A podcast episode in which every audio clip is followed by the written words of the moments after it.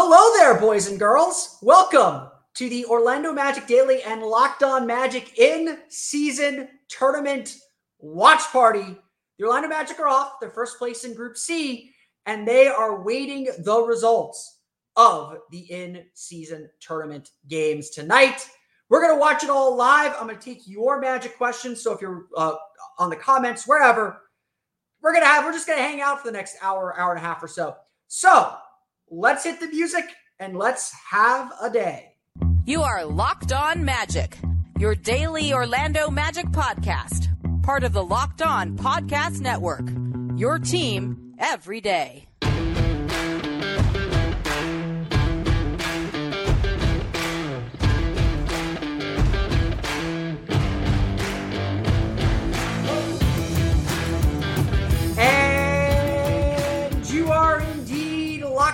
Magic or on the Twitter or X Spaces. I don't know what it's called with O with at O Magic Daily. My name is Philip Rossman Reich. I'm the site expert and editor over at OrlandoMagicDaily.com. You can find me on Twitter at PhilipRR underscore OMD. On today's episode of Locked On Magic, we are doing a live watch along of the final day of the in season tournament as the Orlando Magic hope to advance. We'll go over all the scenarios. We're almost at halftime of these games. We're actually at halftime of the Brooklyn Nets game against the Toronto Raptors. I'll update on that score as well as scores around the league. You can see the, the big board behind me. We got the standings up there. Uh, we are going to talk all about what the Magic need to happen tonight, what we're watching as the Orlando Magic try to advance in the in season tournament. We're going to be here hanging out for a little while. So please leave your comments. I see some of the comments already in the, the comment section here on our YouTube page. Um, if you're listening to us on the Twitter Spaces, you can do. You can also leave comments there. We'll get you in on the show, uh, and I'll answer your magic questions. That's just as important to me in this space as anything else. Before we do that, though, we want to thank you again for making Locked On Magic part of your day every day. Whether this, whether you're watching us live, downloading us in the morning, listening to us later tonight. We truly appreciate you making Locked On Magic part of your day every day. Remember, there's a great Locked On podcast covering every single team in the NBA. Just search for Locked On and the team you're looking for, the Locked On Podcast Network. It's your team every day. Don't forget that tonight, the Orlando Magic take on the Washington Wizards, the first of two games against the Washington Wizards. That's 7 o'clock at the Amway Center, regardless of what happens in the in-season tournament. The schedule marches on, the season marches on. Um, the Orlando Magic will take on the Washington Wizards. That game, you can find that game on the Sirius XM app. You can listen to all the home broadcasts with our man Jake Chapman on the Sirius XM app. Just search, search on the SXM app for Magic, and you will find the specially dedicated Magic channel. Okay. I went over the scenarios and went over all the various things the Magic need to happen in order to advance here in the in season tournament on the show earlier today. Let's remind you what the Orlando Magic need. It is both very, very simple and, and getting increasingly simpler uh, as the night goes on. We'll hit the decision desk for the first time here uh, in, in just a moment. Uh, the simple thing is this the Orlando Magic need the Brooklyn Nets to lose. If the Nets lose to the Raptors, the Magic are moving on to the next round and, and most likely a date in Indianapolis against the Indiana Pacers. Um, that is, uh, and I'll get to your comments here in a second, so uh, do, do, not worry, I, I see them all. Um, that is the first, first and foremost thing for the Orlando Magic. Nets lose, Magic advance, simple math, don't have to worry about anything. If the Nets win, however, because Brooklyn beat Orlando, Brooklyn or Orlando needs Brooklyn to win by fewer than 14 points and Boston to win by fewer than 23 points. That's that's the to win group C. So, that's the simple thing. The wild card is where it gets complicated. Uh, the wild card is where everything starts to get really, really complicated. And quite frankly, I think we can safely say the Magic are not going to get the wild card at this point. That the wild card is going to be just a just a tad bit out of reach for the Orlando Magic. What the Magic needed tonight was a New York Knicks loss to the Charlotte Hornets at home without LaMelo Ball, or for the Knicks to win by fewer than four points. To say the least, that is not happening. Let's hit the decision desk for the first time. Bum, bum, ba, ba, bum, ba, bum, bum, ba, bum. All right, decision desk 2023. First result, the first results are not good for the Orlando Magic. Let's just start right there.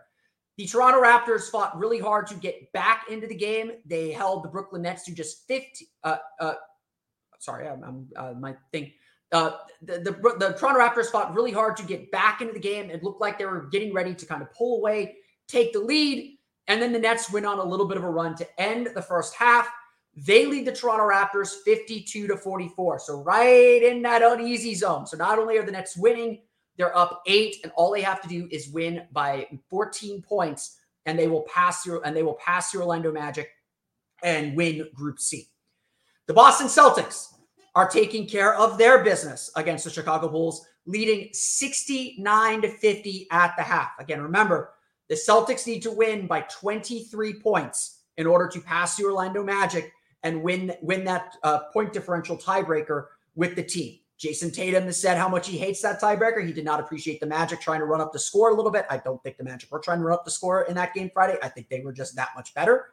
Um, so the Celtics are doing their job and putting all that pressure on Magic. And the Magic are sitting back. That 20 point loss to the Nets is is looking like it's going to make it very, very tough for Orlando to advance. We're going to need Chicago to give us some help and give us some love, which Chicago is loath to do after Orlando essentially just robbed them blind. Now, why is the wild card such a long shot for the Orlando Magic? There are two reasons why. First, the Milwaukee Bucks are a plus 32. So even if they lose tonight to the Miami Heat, unless they get blown out, they are likely to win that wild card and, and be the fir- be the fourth seed in this in season tournament. Miami currently leads the Milwaukee Bucks 54 to 53 with about a minute 30 left in the second quarter. Kudos to the Charlotte Hornets there. Earlier, the New York Knicks were trouncing the Charlotte Hornets. The New York Knicks, though, lead the Charlotte Hornets 53 to 44 at the half. Again, essentially, this means the New York Knicks are, are going to lock out the Orlando Magic from the wild card. So, a lot of our focus as we come on the air here is going to be exclusively, almost exclusively, on the Group C games. Orlando's realistically only path to get out of the of the group play is to win Group C. And so to do that, they need Brooklyn to lose, or they need Brooklyn to win by fewer than 14 points, and for the Celtics to win by fewer than 23 points. That ties Orlando. Orlando beats Boston in any tiebreakers because they won the game on Friday. That's the situation as we stand here nearing halftime. Um, obviously, there is still a lot more to happen. Uh, second halves go crazy in the NBA. Um, so we are just sitting here watching the results and waiting for things to come in. We're doing this show live. So if you're watching us live, I want to thank you for doing that. We're going to talk. Uh, I'll go through some of your comments here on the YouTube page. If you're listening in our Twitter spaces or X spaces, I don't know what they're exactly called anymore. Feel free to jump in, raise your hand if you have any Orlando Magic questions. I am here for you. I'm here to answer any questions you might have about the team, about anything going on. We'll update some news here coming up in just a moment. I just want to get to some of the comments here on our YouTube page. Um, a lot of stuff saying the Bulls are absolute trash. They all they have to do is not get blown out. That is indeed what they are doing.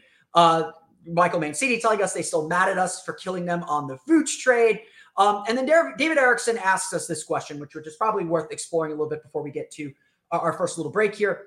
Uh, quick question on the lineup: Have you heard anything regarding trading for an all-star like Zach LaVine? I, I want to make that very very clear. It's like Zach LaVine, not actually Zach LaVine. Now, obviously Zach LaVine has kind of made it clear that he would like out Chicago. Very, very much feels like, um, yeah, I'll leave that up actually. Uh, very, very much feels like they're about to blow things up. That they're about to start to to to, to kind of dis you know dis disassemble their team. My sense though is that the Magic aren't quite ready to push some chips in for stars. Um, regardless of whether Zach LaVine's the guy or not I don't really have a sense of what the Magic want to do trade wise. Um, I honestly don't have much of a sense of whether the Magic are ready to like be more aggressive on the trade market, whether they're going to use the trade deadline to kind of push some chips in and, and shore up the roster a little bit. I, I don't I don't necessarily have that answer right now. My sense is still this this Magic group wants to see this team come together. The vibes are very very good. They like the group that they've seen. They like they like what they've seen from this team. They like what they're what they're what they're doing what they're doing right now. especially with Markelle and Wendell still hurt. We'll get to Wendell in a minute. I see. I see your question there, Rafa. Um, I, I, get the sense that the Magic want to give this team a chance to prove itself, um, and so maybe there's a minor trade. You know, adding someone at the deadline. You know, if if it's like they're very clearly much better than they think they are, and and that they can you know get home court advantage. You know, honestly, like I don't think the Magic are going to do any trades that affect the future. They're not. They're not in. You know, I, I know I've said this a million times when we thought this was just a play-in season, which is not. This is a playoff season now. We're not in a play-in season. Uh, we are in a play-in season. We're in a playoff season, not a play-in season anymore. Um, I think that the Magic aren't interested in like quote unquote saving the season. The only deals they will make are ones that will benefit the team long term. So is Zach LaVine that guy? I don't think so. I don't think the Magic want to tie themselves up to Zach LaVine's contract. Um, they're they they want to give Paolo and Franz all the growth that they've been given to grow and to keep getting better. I don't think they feel like this group is ready for that kind of exposure quite yet. Uh, and on top of that, I think that the Magic are, I, I just think that the Magic are um, kind of I just think that the Magic want to see this group play out. And, you know, obviously they can't stand pat forever. We know that this team has some improvements they need to make. Uh, and so we need to see them make those improvements and, and, and take those steps forward. So we will we will see uh, what they end up doing. And obviously, uh, there's a lot of work to do there. Um, I see your question about Wendell Carter. I'll get to that coming up on the other side of this break because uh, I do still have to do my ad reads. I apologize for that, but Let's uh let's have a quick word from our friends over at eBay Motors. Look, our partners at eBay Motors have teamed up with Locked On Fantasy Basketball host Josh Lloyd to bring you some of the best fantasy picks each week, all season long. Whether you're prepping for a daily draft or scouting the waiver wire, every week we're going to be providing you players that are guaranteed to fit on your roster. So let's see who Josh has picked out for us this week uh, for this week's eBay's guaranteed fit fantasy players of the week. I want to highlight a couple players that the Magic have seen this week. Al Horford. He only played he only played one more game this week, but with Kristaps Porzingis out, we saw him leave the game against the Magic on Friday. Horford is about to get a big bump in his production. Also, check out Gordon Hayward. If he was dropped in your league, he should be grabbed now that LaMelo Ball is out with an ankle injury. We saw him do some things that made me a little bit nervous and, and flashback to some very, very bad days when the Magic played the Hornets because Gordon Hayward is just a certified Magic killer. Josh Lloyd for Locked On Fantasy Basketball is going to help you win your fantasy basketball championship. And eBay Motors knows a championship team is about each player being a perfect fit. It's the same with your vehicle. With more than 122 million parts for your number one ride or die, you can make sure your ride stays running smoothly. Brake kits, LED headlights, roof rack, bumpers, whatever your baby needs eBay Motors has it. And with eBay Guaranteed Fit, it's guaranteed to fit your ride the first time, every time, or your money back. Plus, at these prices, they're burning rubber, not cash. Keep your ride or die alive at ebaymotors.com. eBay Guaranteed Fit's only available to U.S. customers, eligible items only, exclusions apply.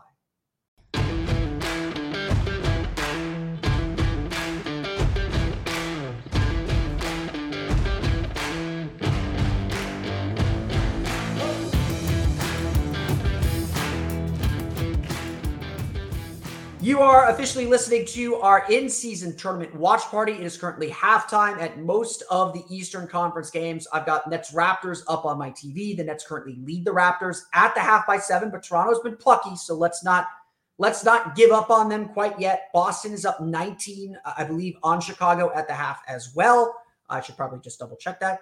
Um, uh, up 19 at the half as well. So the Magic are going to be sweating a little bit here uh, to close this game. If you are listening to us live, if you are listening to us uh, on uh, X Spaces, go ahead and raise your hand if you have a question. If you're on YouTube, go ahead and leave your comments. I am here to talk about whatever you want to talk about during the next couple hours as we watch these games and the results roll in. Here's the question, though, I want to get to first. Uh, from Rafa Casanova here on YouTube. When do you think it's realistic time frame for Dell to come back? Um, if you have not heard yet, Wendell Carter spoke to the media today. Uh, this was about the three week uh, mark uh, when his injury occurred. Uh, we got a chance to talk to him. he told us today was one of the best days of his life. Uh, the doctor officially gave him the clear to remove his cast, so he's no longer wearing that cast on his left hand. He had nice little like kind of finger wraps on them. Um, he's still not cleared to do any on-court activity, so he's like on the bike doing some cardio. Uh, he's not running up and down quite yet. Um, he, while he was on the court, he was kind of shooting around, uh, only kind of one-handed set shots. So you know, I, I took some video don't read too much into whether those shots go in or out. He is just he's not moving and jumping around that much. Um, you know, he's just kind of trying to stay as close to game shape as he can. He told us that he is expecting to see the doctor again in about one and a half to two weeks. And, uh, at that point, he said he is hopeful that he will get the all clear to resume uh, on court activity, that he will get, get the all clear to return to the court and start kind of getting himself ramped up again. So we are indeed looking at at least another week and a half, two weeks. And even from there, I would expect uh, another week on top of that to kind of get himself conditioned and back into game shape. I, I am not expecting uh, Wendell Carter back until I would say mid December, if not closer to Christmas, probably Christmas week. It'll probably be a really good um, really good Christmas gift for Orlando Magic fans to have Wendell Carter back. Um, I've seen this from a, a lot of people. Uh, I've seen this from a lot of people uh, on, on my comments, especially saying, you know, don't mess up the chemistry. Goga Bitadze is playing really well. And Goga Bitadze is playing really, really well. But let's be very, very clear. Goga Bitadze's offense is very, very limited. He is not a jump shooter. He is not even much of a roller. He is a dump down guy. He's an offensive rebound putback guy. Um, Wendell Carter adds a different dimension to this offense. Um, it, it it adds a different level to this offense that you know as much as well as this offense has played um, is definitely something this team is missing. And look, we're gonna hit a little bit of a rough patch here. Um, let's let's roll right into the next question. Uh, Victor Rodriguez asks, "How long do you think the Magic win streak will last?" Uh, I am, I won't lie, I am a little bit nervous about these two games against Washington. Uh, I'm glad Washington was able to get a win at Detroit before they came down to Orlando. Um, I think that that is good. Uh, Washington, though, is a really strong offensive team, and they actually have a really strong bench. I believe they are first in the league in bench points per game. Orlando's second, if I'm not mistaken. Um, they they can score a lot of points. So this is a big test for the Magic's defense. I, I think they had their letdown game Sunday against Charlotte. So it wouldn't surprise me if the Magic sweep these two games, and then they're they're going to lose at Brooklyn on Saturday. Um, that's a schedule loss. An Orlando to Brooklyn back to back. It's it's the one thing that's in the Magic schedule very regularly that I hate with a passion. It was it's bad, uh, and and so I do expect the Magic to lose on Saturday against Brooklyn, uh, but but we'll see. You know, this team is good enough, and then obviously like I can't predict much further than that because here's the tricky part about the in season tournament. So next week, we do not know the Magic schedule. The in season tournament quarterfinals will take place December 4th and December 5th at team sites. The teams that do not make the quarterfinals will get games placed on the schedule for December 6th and I believe December 8th. Um, and so we do not know the Magic schedule next week. I do not know who, I have no clue what the formula is for figuring out which teams they will play. I assume one of them will be home and one of them will be on the road. Um, and so if the Magic do not qualify for the in season tournament, and look, it, Indiana is going to finish one or two. So the, they're, they're either going to Indiana. There's still a very small window for Orlando to have a home game in the in season tournament quarterfinal. it's not looking likely that's going to happen. Uh, again, I, I, don't think that's going to happen. Um, but you know, again, it's still it's still uh, New York. It, it, won't happen because New York is kick, kicking butt, and, and New York's going to expand expand their lead over Miami unless Miami wins big over Milwaukee. So Orlando, if they advance in Group C, are going to be the three seed in this tournament. They're going to go on the road next Tuesday if they're in the in-season tournament. Um, I don't know where, and, and so I don't know how long the streak will last. It would not surprise me if they lose. It wouldn't surprise me necessarily if they lose tomorrow um, or Wednesday. It wouldn't surprise me if they sweep these two games. excuse me. It wouldn't surprise me if they sweep these two games and lose at Brooklyn. Honestly, at this point, wouldn't surprise me completely if they beat Brooklyn, uh, although Brooklyn is playing very, very well. Second half has just started. The Nets lead 54 47 about a minute into the third quarter. Um, yeah, it's it's definitely a, a, challenge, I think, for for this for this Magic team. But look, they're going to lose somewhere along the road. December is very very tough. I think when we all looked at the schedule, we all said December is going to be the toughest part of the schedule, especially like kind of mid December through the West Coast road trip to start January, and then things start to level off a little bit. We know the Magic have a very, at least on paper, easy schedule after the All Star break. So the Magic have done really really well to handle this part of the schedule and put themselves in a very, very good spot to uh, be in good position for the playoffs. Um, but we'll see. We'll see ultimately uh, what they end up doing. Um, uh, we have a uh, speaker request here on the uh, on the uh, Twitter Spaces, so I'll get to some of your comments here on YouTube in just a moment. But let's hear from Cody Larouche. Cody, how's it going, my man?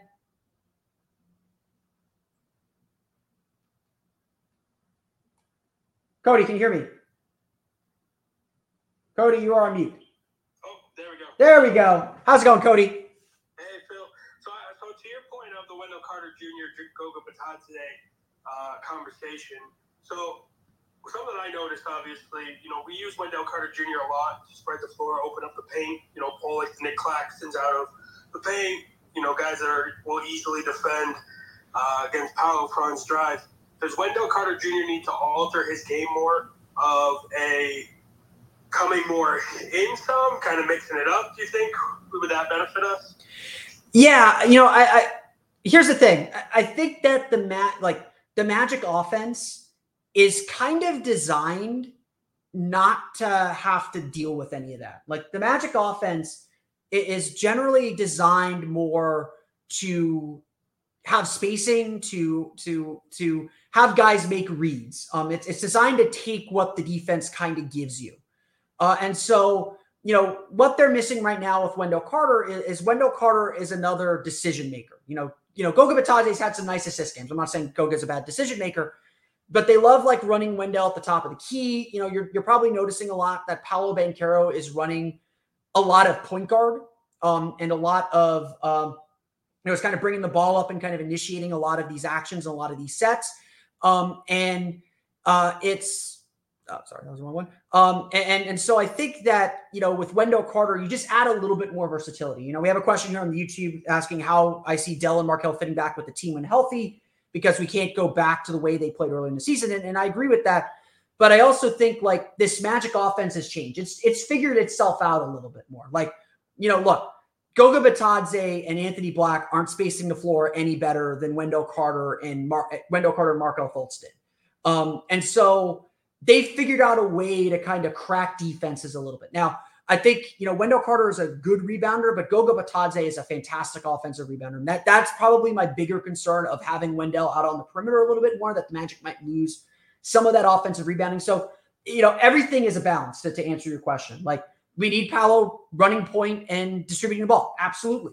We need Paolo in the post more. We need Wendell as a three point threat and a post threat. You know, you need all of it in order for this team to be successful. I mean, there's a very kind of small margin of error for this team, uh, and and you know they've they've done a good job, I think, making the most of what they have and, and finding their way teams are going to figure them out. the shots aren't going to go down. You know, obviously, like early in the season, Paolo and Franz were really struggling, and now they're shooting the ball significantly better. You know, there's there's going to be a lot to still figure out and a lot to, to to get down when these guys get back. But you know, it's still at the end of the day, it's better to play with better players. And Wendell's obviously more versatile and can do more things. And it's just about being creative enough and making the right reads and decisions to push this team ahead if that makes sense. I, I think I think that that gets gets to it. yeah, no, it definitely did, and you had a lot of good points. Uh, it's uh, it's going to be intriguing because we have a lot of guys this year that you could argue deserve minutes, but with limited minutes to go around, uh, even in short stints like Oga, you know, you may not find minutes when Wendell comes back. And I mean, and like, and like the other thing, I mean, like the other thing is, and I think this is the underrated part of the Magic's depth and how well they're playing like if Wendell needs an extra couple days and has to miss a, another game or two to fully recover from this injury, so he's not like coming back, you know, being rushed back or, or forced back, like previous years, that kills the team. Right now that's not hurting anybody. That's not hurting the team at all. Like they're still competitive, and and, and that's a difference this year than than previous seasons. Agreed for sure. Yeah. Uh, we, we have so much depth this year; it's actually crazy. I mean, we It guys. Like Caleb Houstan, who could light it up as a three and D guy. You know, just sitting on our bench.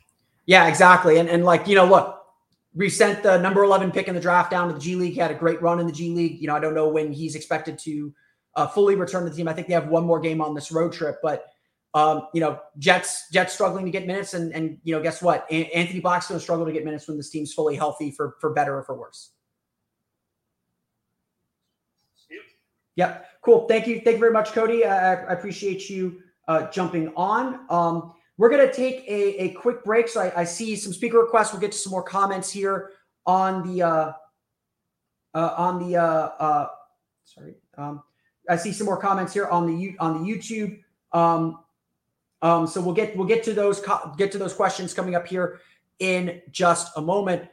But first, it's time for a quick word from our friends over at FanDuel. The NFL season is heating up, even if the weather is getting colder. Today was the first sweater day of the season. I love sweater days.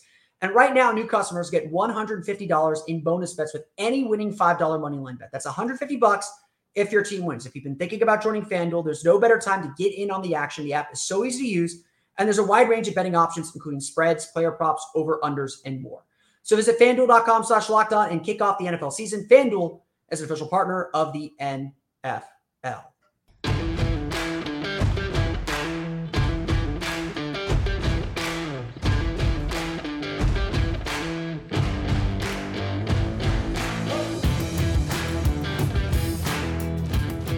Before we jump ready forward, let me remind you all that Locked On has launched the first ever national sports 24 7 streaming channel on YouTube. Locked On Sports Today is here for you 24 7, covering the top sports stories of the day with the local experts of Locked On, plus our national shows covering every league.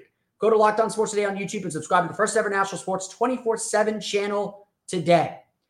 Uh, before we dive back into comments and your questions here on our live show, Let's get it. Let's get an update from the decision desk. It is not good news in Boston. It is red alert time in Boston. The Boston Celtics currently lead the Chicago Bulls 82 to 57. It does not matter if Brooklyn wins. If this this score holds up, the Celtics have to out have to outscore or have to beat the Bulls by 24. They're currently up 25. They have to win that game by 24 points to pass the Magic in point differential. If this result holds, the Magic will need the Brooklyn Nets to lose outright. Currently, the Brooklyn Nets have expanded their lead back out after the Raptors got it to, got it down to 4. It is 61-54 Brooklyn with 7:43 left in the third quarter. So very bad results right now coming in from around the league for the Orlando Magic. Like I said, um, the good news that if there is a little bit of good news, the New York Knicks now only lead the Charlotte Hornets by two at 60 to 58. The bad news Miami leads Milwaukee 62 to 59 at the half. If these results hold in Group C, Orlando will need New York to have a close win by no more than four points and a Milwaukee win over Miami in order to advance in the in season tournament. So bad results here. Still waiting on some ballots to come in from Maricopa County, uh, but we are we are we are uh, not seeing good results here midway through the third quarter. Okay, let's get back to some of your questions. I see speaker requests here in the Twitter spaces, but I want to get to um, get to this question from Jake Droppers, which is a question that I'm very interested in and I've been trying to get at. Um, question is curious if you've heard anything from veteran players about their perspective on the IST and historical legacy, i.e., if NBA 80 makes a top 90 list, does a Dame IST victory put him above Dame without? Um, Jake, Jack, sorry, I, I got your name wrong there. Jack, um, I don't think we're quite there yet. Um, to be perfectly honest, I think I think the players who are playing right now understand that this is something special, something different. Uh, I think that they see the trip to Vegas, they see the chance to win a trophy as a big deal. We don't know yet, though, what the historical significance of this thing is. And as Adam Silver has said, um, it takes a while to build traditions. This is the first time they're doing something. We can all admit it is a gimmick. We can all admit it is done to get people interested in the NBA. It has been a gimmick that has worked, to be perfectly honest. This thing has worked really, really, really, really well. Um, But does it have historical significance? That's not going to happen until we've been through a few of these things. If if we have done a few of these things and and gone over and over and over and over again with these, and it feels big and it gets bigger with each season, then it's going to have historical significance. You know, honestly, I think the NBA is loving the discussion around this thing, but I don't think they're very happy that Denver's not going to make the quarterfinal, that Boston is on thin ice to make the quarterfinal.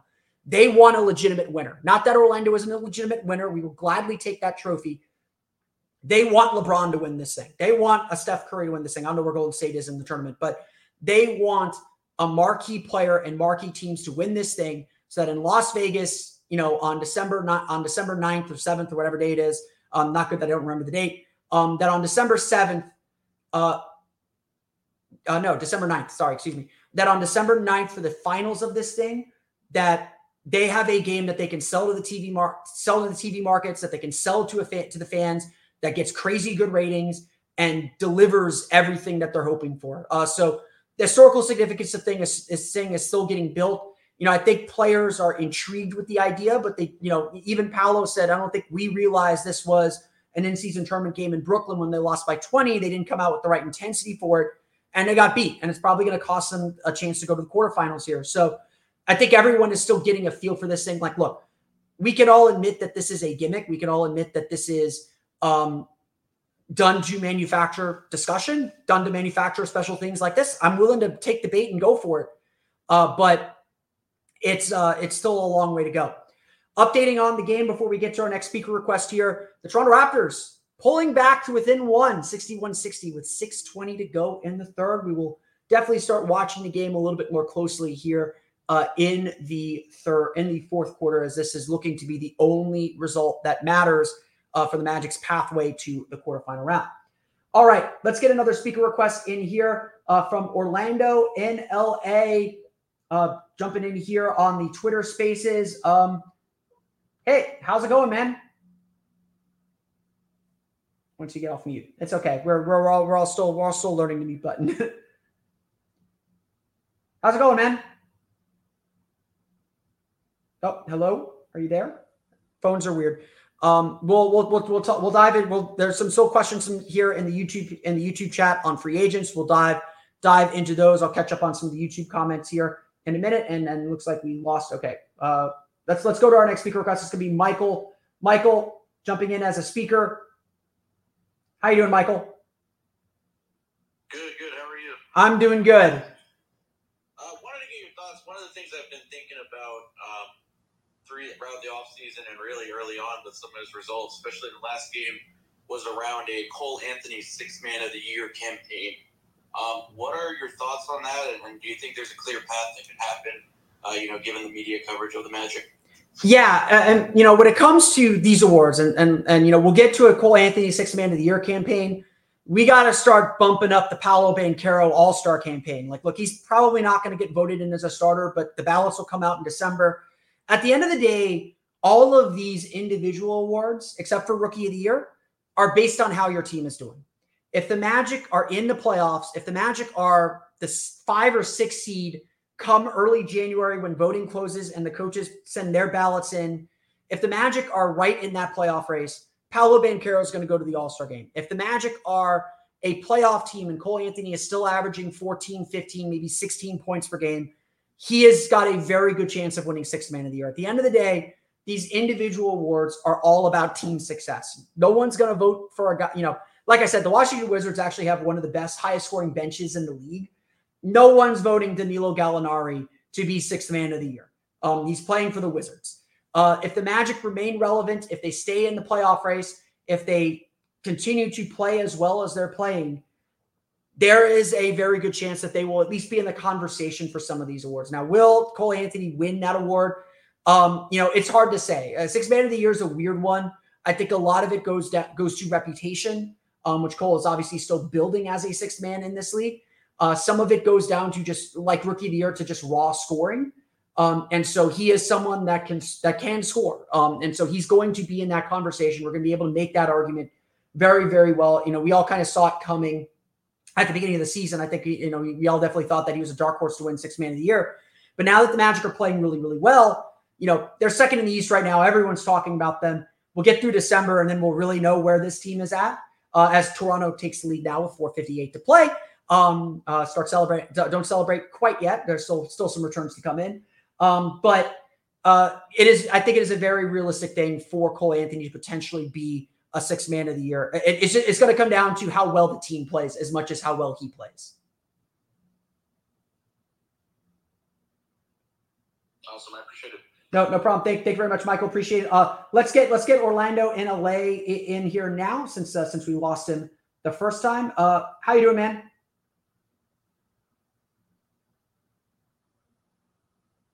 Are you there? Yes, sir. Hey, hey, how's it going? Good, good, good. Uh, my question was more about like the future of the Magic, if that's okay. Yeah, absolutely. We're I'm here to answer questions uh, while we're while we're watching the end of this game. Okay. How do you feel about like uh, Malcolm Brogdon being our starting point guard, like going out and getting him? Because I feel like you know, obviously we're supposed to build the team around Paolo and Franz and I would want to get good shooting around him. Plus, he's a vet. How do you feel about that? Uh, I will. I will fully admit this, and I put a question out that I was going to address uh, on our YouTube page up on the screen. If you're watching on YouTube, um, I will fully admit Malcolm Brogdon is very much on my early trade target list. Um, I still think it's a little early to be so focused on trades, um, but it's going to be late pretty soon, obviously, and so uh, when I've been thinking about the Magic, and, it's not that I dislike Markelle Fultz, obviously. Um, you know, Markelle Fultz, uh, Markelle Fultz and, and uh, score update Boston now up 95 63 on Chicago. So Orlando is going to need Brooklyn to lose this game to advance at this point. Um, uh, Chicago, Chicago just just kicking us on on the on the way out here. Um, but um, sorry, sorry for the aside for the aside there. Uh, the uh, uh, Markelle Fultz is definitely a big flashpoint. Um, I did think that the Magic were going to be able to get a deal done with him, but obviously they kind of, I think, hint uh, not getting a deal done with him kind of hints at, are we sure he's the right point guard for our team? And and I think every move the Magic make from here on out, and and you know Connor Easterday on on YouTube here asking about um, Bojan Bogdanovic, Buddy Hield, Doug McDermott as potential targets as well. All three very, very good targets. I put them put them on my list with Buddy with uh with uh, uh, Malcolm Brogdon. We do have to start asking ourselves what is the right point guard for this Magic team. And as good of a playmaker as Markelle is, as good as he is at getting to the basket, you're absolutely right. This team needs shooting. This team needs to be able to make shots and needs to be able to spread the floor. Um, everything this team does uh, has to be done to make Paolo Banchero and Franz Wagner's life easier. They have done their job by stepping up and being better defenders. And this team has a lot of really good, really good def- defenders and has played really fantastic defense this year. Now they have to find ways to make that offense work. And obviously it's working right now over the last seven games, but they haven't been able to take this offense on the road. You know, the, the home road offensive split is, is a problem um, for this team. And so we all know what this team needs. This team needs shooting. They need to. They need. They need outside shooting.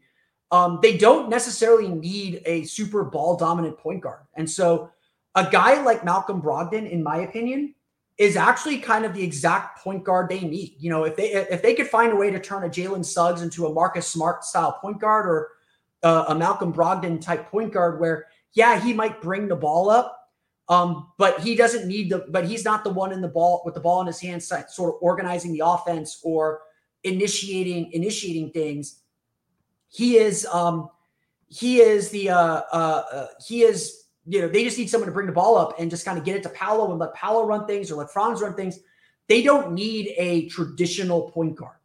Um, they need someone who can spread the floor, you know, be a bit be a bit of an organizer, be a, be an old head, and make an open three pointer. And you know that is not Markelle Fultz, unfortunately, right now, and, and and unfortunately, he hasn't taken this. You know, at least hasn't shown us the step. You know, I'm I'm a believe. I kind of believe that this injury was not something that was relatively sudden. It was something that's been bothering him for a while. That's why he's looked off. But uh, but you know, who knows? Now they're giving him the time to heal, so maybe he'll come back. He'll look like what we all thought he would be, and all this is moot. And I think the Magic are going to give him that opportunity to do that. But the Malcolm Brogdon, but Malcolm Brogdon's definitely a guy on my list. And and while he has an injury history that that concerns me a little bit too, um, he is the exact kind of player that I think the Magic should be thinking about and targeting. Um, you know, there's a list that came up: uh, Bojan Bogdanovic, Buddy Hield, Doug McDermott. You know, obviously, like Casey Myers on our YouTube page asking who do we trade to fix our three point problem and who do we trade away to get them.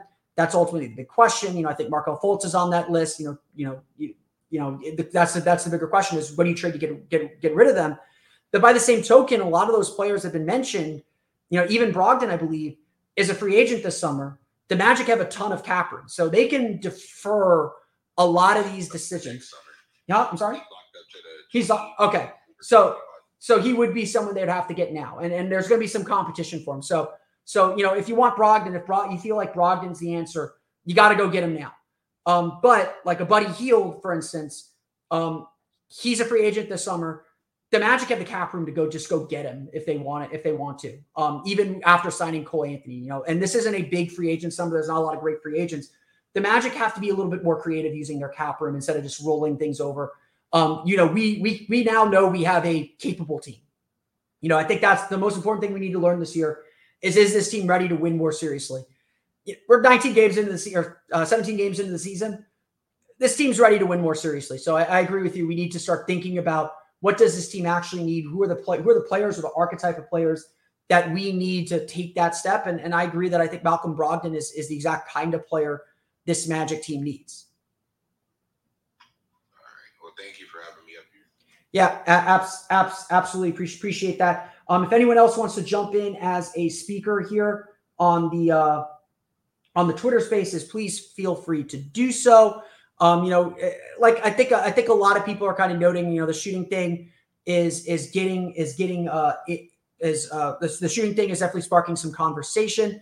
Uh, no PrizePicks today, Raphael. Sorry, um, not on not on the list today. Um, uh, but uh, you know, you're seeing some people say like, you know, we maybe we don't need as much shooting. Joe Ingles has started to come around. Paolo's shot started to come around look, this team still needs shooting. The Magic have done a very good job figuring out how to get around their shooting. Is that something that can last? My guess is no, it's it's not. It's not something that can necessarily necessarily last. But the Magic have found their way. Paolo's shooting the ball really, really well. Franz is shooting the ball really, really well. Um, so we'll so we'll see uh, about about that. Um, as we stand right now, um, let's get let's get a quick decision desk update here nearing the end of the third quarter. The Brooklyn Nets lead the Toronto Raptors 70 to 67. However, the Boston Celtics now lead the Chicago Bulls 100 to 70, up by 30. The Magic need them to win by fewer than 24 points. Um, so that's not looking good for Orlando. Orlando will need Brooklyn to lose or need Brook Toronto to beat Brooklyn. Spencer Dinwiddie just hit a free throw here late in the third quarter to make it 70 to 67. Um, elsewhere, though, some good news: Milwaukee is beating is beating Miami. However, the New York Knicks have opened up a 79 to 66 lead over the Charlotte Hornets near the end of the third quarter. Not looking good for the Orlando Magic to advance. Everything's going to come down to this Toronto game against Brooklyn. Sean Woodley, wherever you are on Locked On Raptors, we are big Raptors fans tonight. Let's get another speaker request here uh, from uh, from I'm mean, excuse me if I butcher this, Jesus Cologne or, or Jesus Cologne. Um, let's let's let's get let's get him in here to ask a question, and we'll get to some of the questions here on our YouTube page. Um, how's it going, man? Did, I'm sorry if I butchered your name. Uh, uh, how's it going? Hey, is this on? Yeah, it's on. How you doing, man? What's going on, Philip? I hope you're having a good night. I, I, I, it would be a lot better if Toronto had three more points. Hey, we still got a lot of time. A lot of time left. 14 minutes ago, exactly. Um, I wanted to ask a question in regards to the shooting, um, you know, I know that, you know, especially you, Philip, for, for a couple years, we've been preaching about waiting. And I'm just thinking, I'm like, I know we have to adjust our expectations eventually just because of the early success. But isn't it fair to argue just to wait for Jett Howard and Caleb Houstan to have at least a year under the, another year under their belt to see whether or not it's worth it? Because I mean, to get a guy in a trade like Brogdon or Buddy Hield, it's going to take one or two of those guys, I'm thinking, because they're not going to want an end of the bench type of guy.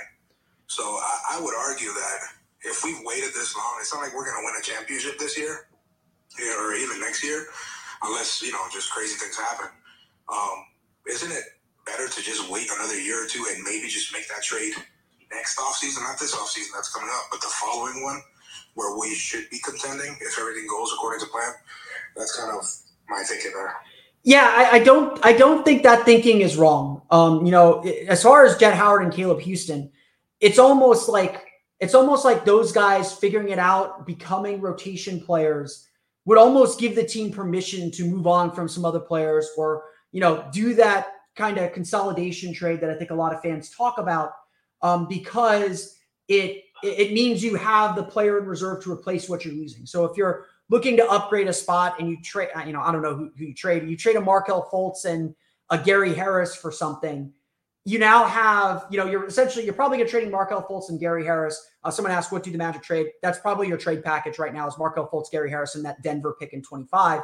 Um, you trade a Markelle Fultz and a Gary Harris essentially probably for a point guard, um, and then you have Jett Howard and Caleb Houstan ready to slide into the spot that's been left open by Gary Harris. So I think you're I think you're dead on, and I think the Magic have been very patient, waiting for these young guys to kind of prove themselves and, and put themselves in a position and in a situation where the Magic can make these decisions, and the Magic can say, okay, we've got Jett Howard ready to explode. We know he we know we can rely on him for 15 minutes a night. He's going to be a great three point shooter. We can spot start him when we need him we can go all in for that one guy that we really need this year, or that one guy that we think is going to help us out over the next couple years.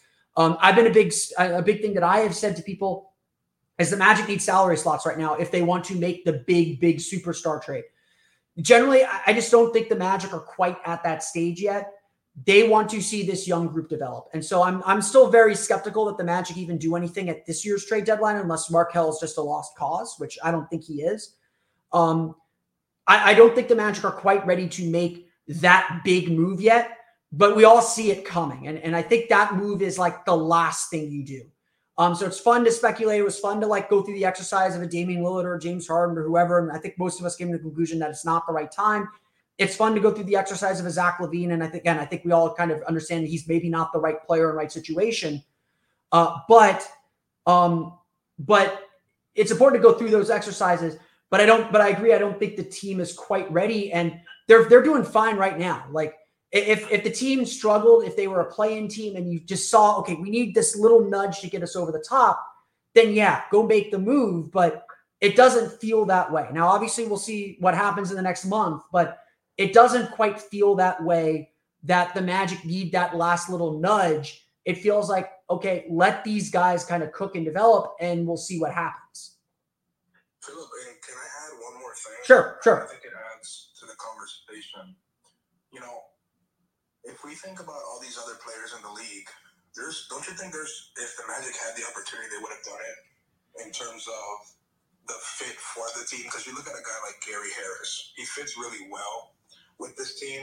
Um, his character fits really well. I know the front office talks about character yeah. like nonstop. Nonstop. And you know, you see all these uh, all these trades on the trade machine of like a Tyler Herro or a, uh, you know in the offseason a Jordan Poole. But in my opinion, their character, based off what we see at least online and in certain public, uh, I guess, viewing or whatever, it doesn't necessarily fit the character that we see all these guys have. And how much better is a player like that to this team than Gary Harris? I think that's a really valid question. Like, why don't we just re-sign Gary Harris again? I mean, I don't know. You know, I, I'm yeah, how to make the move or make the trade machine, but I think it's a fair. I, I, I think kind of I, conversation to have with Gary Harris. I, I, I absolutely think that is fair to say, and and you know, I would have said entering the season that you know they're probably probably moving on from Gary Harris just because of the age, because you know they want, uh, you know, they want to put that money elsewhere because they have a Jett Howard now. But I, I, I can't disagree with you. You know, I think the Magic are not at like a beginning stages of their development, but they are definitely at a stage where they want to be more competitive, where they where they know they can be more competitive. And they're still kind of building their foundation. Like, you know, when everyone was freaking out about the offense earlier in the year, and, and yes, we should be concerned about the offense. I'm not here to ignore any of the offensive problems the Magic have. But like the point of this season, I feel like, is let's establish who we are defensively. Let's let's be a top five defense. We're not going to really care where the offense is at. The offense will come. Let's worry about being a top five defensive team. Establish that culture, that that habit in our leaders, especially because you know if we want to be real, if we're going to talk about trades and all that, the only two players that matter on this team are Paolo Banchero and Franz Wagner. Those are those are your team leaders. Like Wendell Carter is a team leader. Um, you know, Jalen Suggs is a is a team is a team leader, but Paolo and Franz are the only guys that really matter. Um, for them to be part of the, I think the important thing right now is let's establish in them the culture and the process of Magic basketball. This is who we are at our core, so that as we you know maybe tweak and add players here and there, that doesn't change. And so you're absolutely right. I, I, don't think you just dismiss a Gary Harris and how valuable he is, and especially as a veteran who's been around this group, who's bought into what this team is doing. Um, it's it's important that that it's important that the Magic establish this foundation. And if you're just going out trading random guys, trading for random players who are new to this, and they don't buy in, then you got problems. You know what you want to have happen is you add a, a new player or two and they just seamlessly fit into what you're doing anyway because everyone else is already doing it. So I don't expect, you know, in the next year or two for sure that the Magic will do anything like major or crazy big. They're just going to try and keep layering on top of what they're building, what they built the last two years, and especially now what they're building this year. So I think you're absolutely right. Grass is not always greener. There's a reason why they've stuck with continuity. It's because everyone's bought into what this team is doing and they want to keep building on it. Philip, and, and one last thing just to add to that point, and I think you can agree with this statement. I feel like it's like the type of defense that we play is harder to find in transactions, maybe trade, um, for sure drafting also, and you know through the offseason through signing free agents. I think this type of defense is harder to to find in a transaction than it is to find a shooter in a transaction. Um, I mean, we look at a bunch of the bad teams; they can score, but they yeah. can't defend, so that's why they don't win. So I think that the offense can be bought per se, for sure, but the defense can't. For sure, I, my argument with that. Yeah, I, I I I agree with that. And look, when you add shooters, shooters are typically not great defenders. Um, you do sacrifice a little bit of your defense to add an offensive player, and and and you have to just kind of decide whether that whether that that gain is worth the risk of what you might lose. Um, you know, that's that's that's that's part of that's part of the game. That's part of the job that Jeff Weltman has to do and what he has to evaluate is whether whether he's done, you know, whether this will work. You know, Joe Ingles is 36 years old. He's always been a good defender, but he's coming off a torn ACL from a few years ago. He's not the spring chicken he once was. He's a smart defender, but he's not going to pretend to be a, a great defender. But he's the kind of player that understands a team defensive concept. So it's not surprising me that they took that risk with a veteran player more than a young player like, you know, say a Buddy Hield who's not really a strong defender. You know, um, it, um, that that's definitely part of I think the equation uh, and the questions that that you're making here. Yeah, no, for sure. I I think I think we're all on the same page. I'm sure a lot of the listeners agree. I think it's just it's been so long without us having a extravagant amount of success that we're just kind of desperate at this point. I yeah, I get it.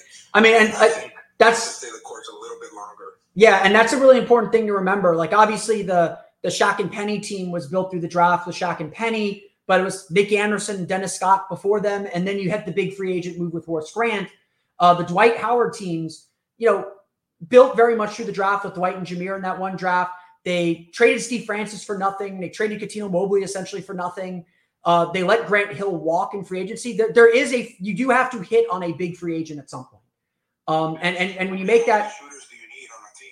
Yeah. Realistically, how many shooters do you need? Because if we have Paolo shooting 35, 36 percent, um, I mean, you know, here, here's here's here's the thing. Here's the thing. Here's the thing, though. Here's the thing, though, man. Like you still see it. You still see five five, you know, at least five feet in the paint uh, when the Magic are trying to drive with some of these lineups. And like, look, we're going to get to the playoffs. Like, I don't think, you know, it's been a while since we've had a team that was entering the playoffs with a chance to grow. We're going to get to the playoffs, and every single flaw on this roster is going to get exposed. Um, like, like I like people laugh at me for saying this losing a five losing a five game series to the Milwaukee Bucks is going to be one of the best things that could happen to this team. Like honestly, like if the Magic do advance in this in this play-in tournament and in season, yeah, we weren't going anywhere. No, we weren't going anywhere. But like the Detroit Pistons beating the Magic in 2007 and then again in 2008, that exposed a lot of this team's flaws and taught Dwight Howard and Jameer Nelson, like, oh, this is what we have to be better at for us to be competitive, for us to win. Um, you know, Boston did that. You know, the playoffs expose your every flaw. You know, you get picked up, you get picked apart, um, and that's that's what this Magic team needs. They need they need someone to to to show them exactly what they have to do, and then or exactly where their weaknesses are, and then the front office can say, well, can that will that weakness improve by internal development, or do we need to add something externally to fix that weakness? Um, that's that's going to be the question. And obviously, this team's young enough to say, like, okay, for the most part, a lot of stuff's going to get fixed internally. Um, like if Paolo struggles in his first playoff series, every every superstar struggles in his first playoff series. That's going to get fixed with him getting the experience. But if the Magic can't make a shot or can't get open shots or can't, you know, do the things they've been doing well in the regular season, that tells you you need something else. And so that's what the season's about at the end of the day. Like that's what I want to see from the season. Yeah, I'm, I'm I'm to see how much we improve throughout the year. Even if we kind of plateau and we become a 500 team, I'm interested to see if our half court offense becomes better because I think that's something that will get exposed in the playoffs, and it's something that we're gonna have to address if we really want to succeed. So there's a lot of things to analyze this season. We just got to stay the course, and uh, it's gonna be fun. It's gonna be fun. It's exciting. Yeah, it's it's it's obviously been a great start. I mean, again, I don't want to like downplay anything or, or, or be worried about things. This is the natural way we have to learn these things, and and, and the natural way we have to do these things. Um, thanks for dropping on. I want to make sure I get to other people here on our YouTube page. I have, I, I have, a, I have a few things I want to get to. Yeah, abs- absolutely, absolutely. Thank, thank, thank you very much, man. Um, okay, let's get some quick updates. Let's uh, let's let's uh, go back to the decision desk here. Um, as uh, let's go back to the decision desk here, get some score updates. The Boston Celtics currently lead the Chicago Bulls 116 to 81. Um, I think we can officially declare that game over. Uh, the Orlando, I think we, I think we can, we can officially call that. The AP is calling it. This Boston Celtics will defeat the Chicago Bulls by more than 24 points, which means the Orlando Magic will need the Toronto Raptors to beat the Brooklyn Nets. It's currently 82 to 80. Brooklyn just scoring on a Nicholas Claxton layup with about nine minutes to play in the fourth quarter. As that game goes on, we're going to get more into that game than some of your questions. So I apologize. I'm going to try to get to everything here. Um, Gabe Maldonado asking the really important question, the basic question that we all need to have answered. If the Raptor, Raptors come back and win this game, even if Boston wins, we're in, right? Since we hold the tiebreaker. That is correct, Gabe. If the Brooklyn Nets lose, the Orlando Magic advance to the quarterfinals of the in season tournament. That is all that needs to happen. Do not care what happens in Boston if Toronto beats Brooklyn tonight. Again, they're trailing 82 80 with 8.47 to play. Toronto making a little bit of run to get back into this game, but they have yet to take the lead uh, since very, very early on. Nice uh, pull up jump, nice turnaround jumper by OG Anunoby to tie the game with 8.40 to play.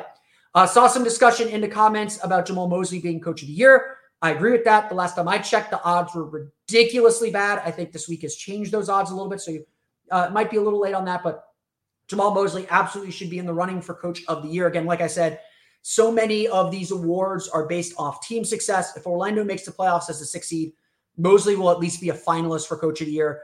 Um, I think Ime Udoka will also get some consideration for coach of the year for how well the Houston Rockets have played early in the season, but you know it's still it's still very very early. I don't want to get too uh, far into rewards. Um, Rafa Casanova asking, what do you think about Halliburton's idea of adding more incentive to the IST as the winner gets a an automatic play-in berth? Um, I am not quite there yet. Um, I think that we'll get some feedback uh, after this tournament is over, and and the players will say, "Hey, this is what worked. This is what didn't work. Can we change this? Can we change that?" Um, but overall, it really does feel like the players are into it. Um, and and it's it's kind of played out exactly how I thought it would. Some of the earlier games in the in-season tournament, like nobody knew really how to treat them. As we got closer to the end and we could see the light at the end of the tunnel, we could see what teams needed to do to advance. You know, you're hearing teams talk about the, the point differential and not liking the point differential as a tiebreaker. Maybe that is something that gets adjusted. I don't know what else you do. That's that's just a thing that that people do.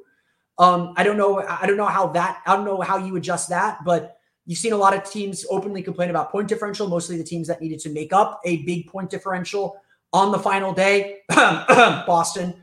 Um, but uh, but uh, overall, I think this tournament's worked out really well. I think the incentives, the the cash prize, especially, as motivated players. I think a lot more than people thought. Um, I do think an automatic play-in berth might be a good idea. My idea has generally been like everyone bumps up a spot. So if you're in the lottery and you win the thing, you get a play-in berth. If you're a playoff team, you bump, you know, you bump up a seed essentially. It gives you like a little boost. So if you're the two seed, you get the one seed in the tournament and home court advantage. Um, but you know, I don't, I don't know if that's that's enough. I don't, I don't think the players need that honestly to be competitive. I, I think when we get to Vegas, we're going to see players. We, we're going to see players really, really, really, really, really get into this thing uh, as as as we go.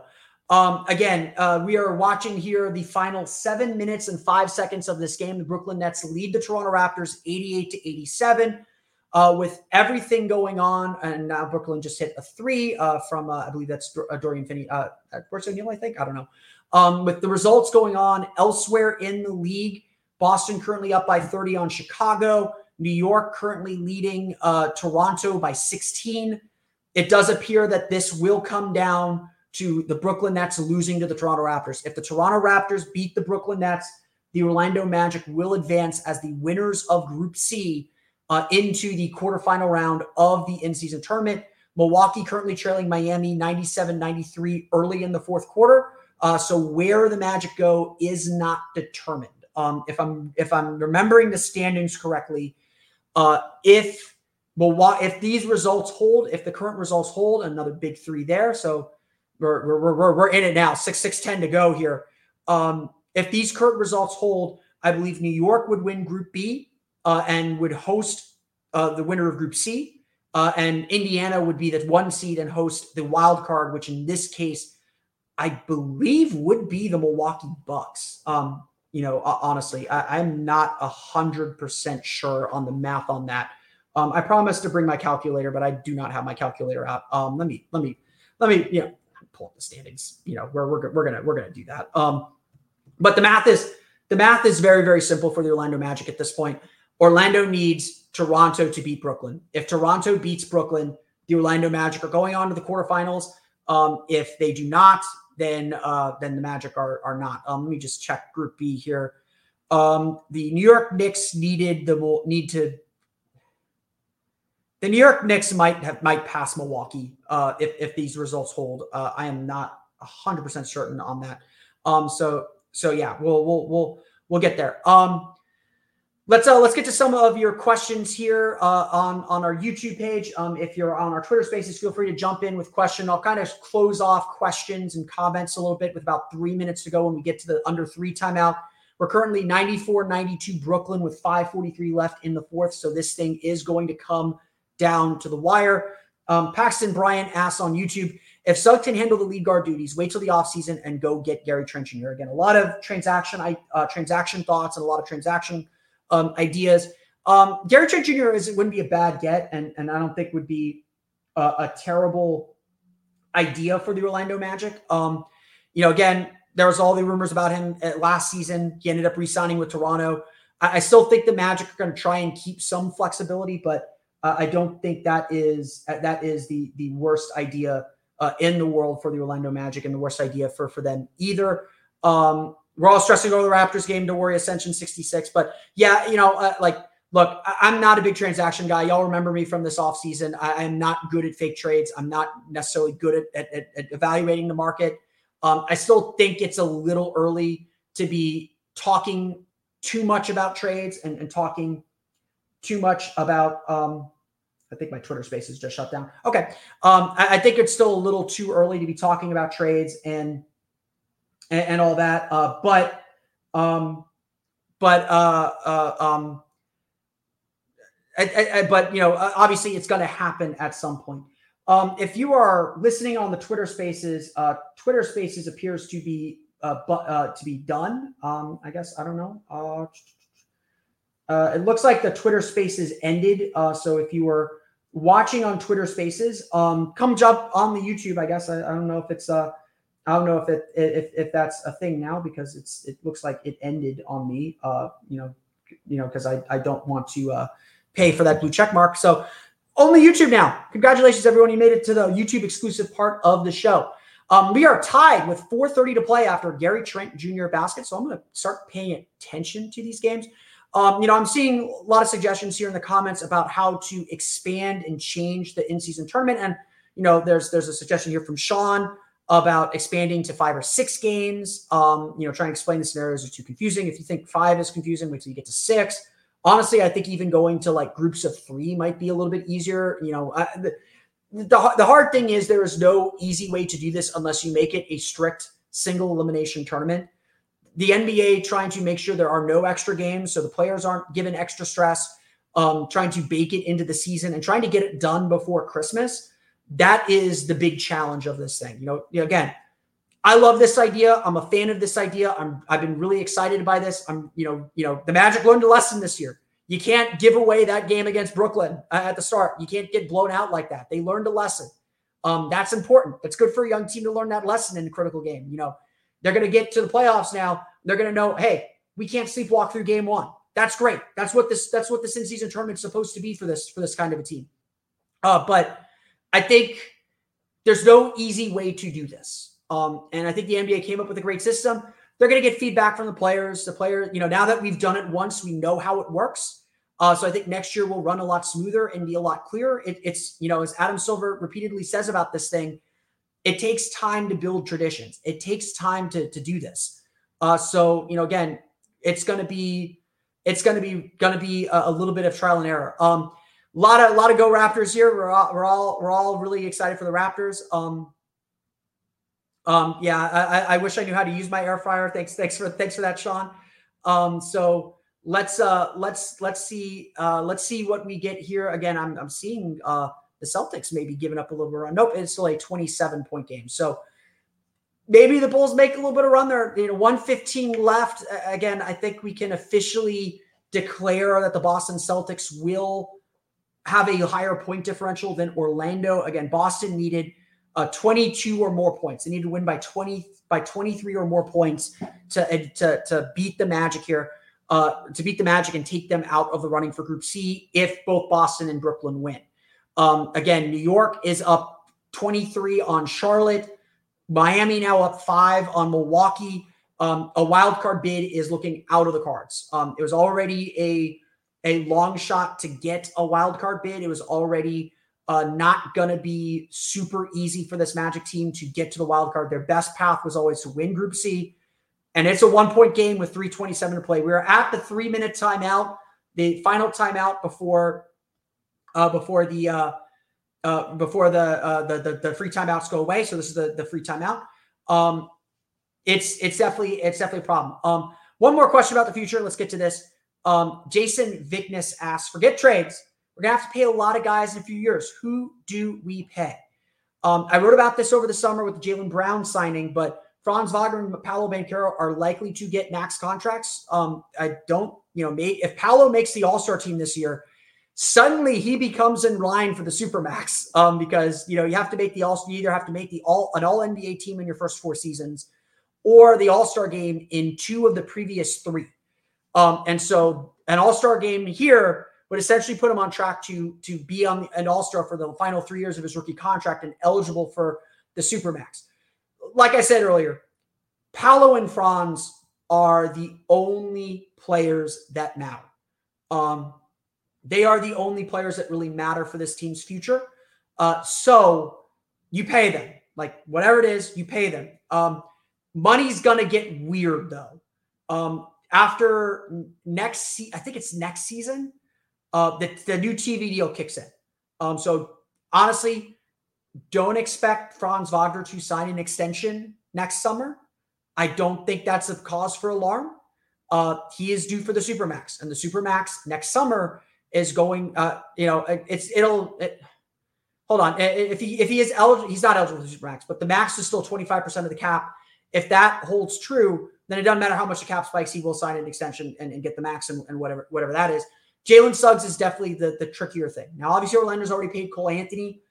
I would definitely pay Jalen Suggs. I would definitely pay Pal, you know, Paolo Banchero. The question is, how much do you pay Jalen Suggs? You know, how valuable is he really?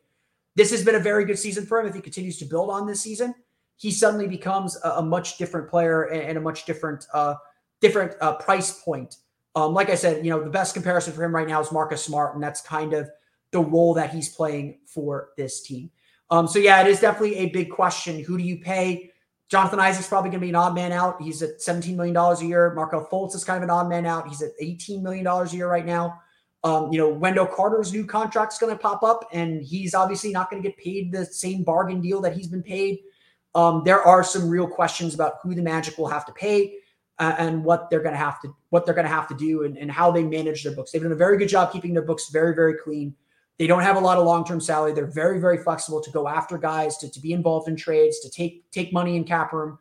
Um, but as sooner, you know, within the next year, they're going to have to pay their guys. So that, that clock is ticking, and it's definitely um, something to think about. Now, obviously, like a lot of that comes down to uh, a lot of that comes down to um, information. You know, uh, you know, a lot, a lot of that just a lot of that, frankly, just comes down to uh, um, how this season goes and how this team develops. Um, you know, let, let's not lock ourselves into anything until we see how things go. It is now a final in Boston. The Boston Celtics have defeated the Chicago Bulls 124 to 97. Uh, so the Celtics do pass the Magic on point differential. The Brooklyn Nets were a plus eight point differential. They are currently out. They are currently not going to be able to advance as the winner of Group C um, because they can only tie Orlando. Um, they can't advance as the winner of Group C. Their wild card hopes are also dependent on them picking up a lot of points, which they are not probably going to be able to. So it does look like Boston is going to uh, have the inside track to win Group C. Now, big three there. Brooklyn up 196, three minutes to play. I'm not going to do play by play. You're all you're all probably watching it too, but Orlando is obviously now their only way to advance. Like I'm I'm New York's done, Milwaukee's done.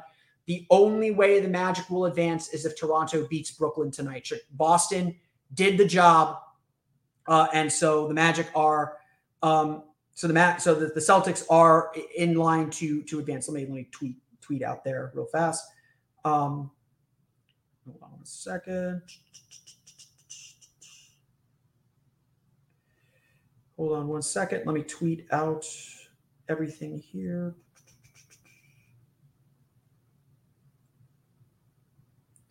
Sorry about that. Uh, I'm I'm being very boring right now. So uh, bad foul there by Toronto. Cam Johnson at the line with 2:52 to play. He's going to get a couple free throws. So um, uh, so we will do we will do that.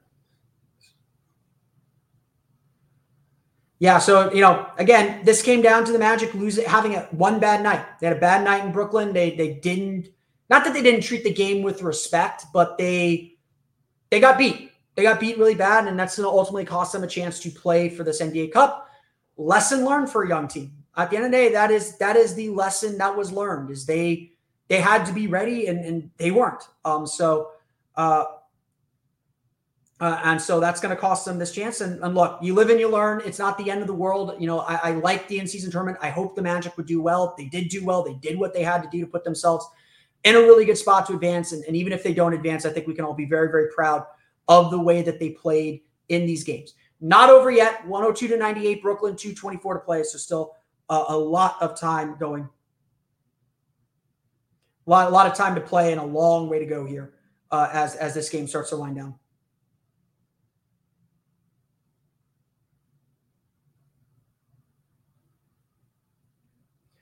Yeah so sorry about that i'm just going to tweet tweet out there get get see if people want to join us here yeah um, oh, my nba app just killed itself, um, which is not surprising because the NBA app is trash. Got another foul. I love how the NBA app just starts from the beginning of the game when I ask for it to watch live. Uh, the NBA app is terrible. Um, I just want that to be on the record. Like I have been have to watch this game on mute because it's it's playing audio underneath it that is not the game I'm watching. There we go. Okay. So back at it. Yep. Yeah, the Bulls are bad, and the Bulls, you know, the Magic broke the Bulls. Chicago's gonna have to re- restart that team. Um, you know, Greg Greg Paris here. I'll, I'll put that up there. Um, uh, yeah, it look. I, be disappointed. Like seriously, be disappointed. Like be disappointed. The goal in any competition is to advance and have a chance to win. The Magic did a lot, did all they could and all they needed to do to put themselves in a position to win. Um, they, they they're going to come up a little bit short here, and, and if there's a lesson in that, take that lesson. Let's get to work on Wednesday. Let's get to work and, and beat and take care of our business against Washington. This is a big prize. There is a bigger prize out there and bigger goals to accomplish. Um, big three by Royce O'Neale. Big three by Royce O'Neale. Uh, 106 100 nets with a minute 53 to play um, if you're not able to watch. Um, yeah, it's it. If there's if there's a lesson to take from this, take the lesson. Let's get let's get to our work. We got a long way to go. Um, we'll be better next year. We now know what this is like. We know what we have to do to be successful in this tournament. You know, the Magic were the remember the Magic were the five seed in their group. They were they were the bottom team in their group. We all looked at that all looked at that group and said it was right for the taking if the Magic take the take this take the step take the steps that they need to take. Um, and they did. They did the job. Three and one. A lot to be happy about. A lot to be accomplished with. I am hoping that the Magic don't come out flat and disappointed that they didn't advance tomorrow. That's my bigger concern. But this team's handled success very, very well. Um, I have no reason to believe that. Brooklyn with the basket, they're up 108 100 with 68 seconds to go. It does appear the Magic's run in the in season tournament is going to come to a close. It does appear they will finish second in Group C. Um, we will play. We will take a look. Uh, we will, let me let me pull up the wild card standings. I want to explain the wild card standings to you real fast here. Um, so with the wild card standings, uh, the New York Knicks currently lead the wild card standings at two. Uh, group Group B is the group that matters. Milwaukee is 3 and 0 with a plus 39 point differential. They currently lead the Heat 110 108. So, you know, that's good. That's good. That is ultimately good for Orlando. But because Miami losing is always good for Orlando. We have a final another final to report though. The New York Knicks defeat the Charlotte Hornets 115 to 91. That means both Milwaukee and New York are ahead of Orlando for the for a potential wild card. The Magic are eliminated from the wild card, essentially eliminated from the wild card. We can officially we can officially call it bomb bomb bum bomb. We can officially call it. We are projecting the Orlando Magic are officially eliminated eliminated from winning the wild card in the in-season tournament. They will finish second in Group C and miss out on the in-season tournament quarterfinals. The Boston Celtics are now projected to win. We, we will officially make this projection. The Boston Celtics are going to advance in the in-season tournament. They will head to either Indiana or Milwaukee to fit to for the quarterfinals of the in-season tournament and a shot to go to the go to Las Vegas. It does appear that the New York Knicks will win the wild card and advance to play uh, play. Uh, it appears the Milwaukee Bucks uh, in the quarterfinal round. So we'll have a Pacer Pacer or sorry, we'll we'll have a, a Bucks Knicks and a Pacers Celtics, I believe, quarterfinal round. You know, which again, like I said earlier, the NBA probably the NBA probably uh, wants to set up that nice Celtics Bucks uh, that nice Celtics Bucks uh, semifinal or, or semifinal in the tournament um, as as a big miss there by Scottie Barnes. Yeah, it's looking like uh, looks like it's going to be done here. Looks like the Magic. Oh no, now now Brooklyn might get to 14 and we might finish third in the group. Um, um, but hey, you know, again, I, I, I don't be upset. The Magic did the job. They did all they could. That 20 point loss to Brooklyn ultimately cost them. You can't, you, you know, in this style of tournament, you can't have a blowout on your record. If the Magic lose that game by 10, they're advancing. You know, honestly, like if they win by if they the, the Knicks, the Celtics won by 27. If they win by 10 and the Magic's point differential is 32 instead of 22, maybe Boston tries tries harder to get to that number, but the Magic advance. And so it came down to that. It came down to losing by 20 to Brooklyn. It didn't come down to losing to Brooklyn. It came down to losing by 20 to Brooklyn. The Nets currently lead the Raptors 110 to 100 with 38.6 seconds left. It appears that Group C will have three three and one teams and the Boston Celtics will make the will make the tournament. Uh, remember the important thing, and we do not know how this works. We do not know how this works. The Orlando Magic will get two replacement games, assumedly one home, one road next week uh, on December. I believe it is December sixth and December eighth. They will get they will get a uh, they will get a a, a uh, two games added to their schedule to get to 82 games. So we will see ultimately what the Magic get who the Magic will ultimately play. Um, a disappointing, honestly, a disappointing way. We, we hope that this would be um, this. We hope that this would be a celebratory evening. Oh, they, they are they really fouling? Come on, guys! Like the Raptors fouling down 113 100 with 6.6 seconds left. The Nets are going to pass the Magic in the standings as well. So the Magic didn't get anything they needed. This is a this is a wipeout. The Magic got wiped out. Um, the Magic are getting wiped out here uh, in in in on the final day of of the of the in season tournament um, because the Nets own the tiebreaker over the Magic. So um, the Magic will finish third in the in season tournament standings. Not what they deserve. They did not enter the day down that much. Um, just uh, unfortunate. Um, you know, unfortunate that that's how the standings will eventually reflect things. But again, a lot for the Magic to be proud of over the last few weeks. A lot for them to a lot for them to complete to, to build on. Remember, these games are not meaningless; they still count for the for the regular season. Make that shot, OG.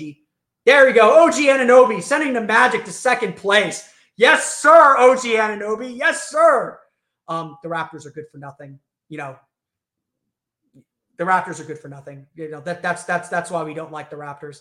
Uh, I will I will send some angry tweets to to to my to my to my to my Raptors to my Raptors friends. Um, but that's it. The in-season tournament is over for the Orlando Magic. The Brooklyn Nets defeat the Toronto Raptors 115 to 103. The Orlando Magic finished second in Group C. They appear to not to, to be to lose the wild card as well. Uh, so the Orlando Magic are going to be uh, playing those two replacement games next week. Um, is what it is. Uh, you know, I don't know. I don't know what to tell. I don't know what to tell you. Um, but uh, a disappointing way for uh, this in-season tournament to end in what has been a fantastic two weeks of basketball for the Orlando Magic. The good news is we get to keep it rolling because the Magic play the Washington Wizards on Wednesday. Let's get back to it. Still a lot to play for this season. So disappointing that the Magic aren't advancing in the in-season tournament, but still a lot to get to. I'm going to wrap this show up. I want to thank everyone for joining uh, us for this live for this live uh, stream uh, of of this in season tournament. I hope everyone had fun. I'm glad we got to answer some questions here over the last hour and a half. Um, I'm going to hopefully turn some of these questions into a um, into a uh, what's it called uh, into a, a, a, a mailbag post. Kind of go deeper into some of these questions that some of y'all asked. Um, so I want to thank you all for for joining the show. Um, you of course find me on Twitter at Philip underscore OMD. Subscribe to the podcast and Apple Podcast, Stitcher, TuneIn, Himalaya, Google Play, Spotify, Odyssey and all from my single podcast to your podcast enabled device, as well as watch it on YouTube like you're doing right now. For the latest on the Orlando Magic, be sure to check out OrlandoMagicDaily.com. You can follow us there on Twitter at O Magic Daily.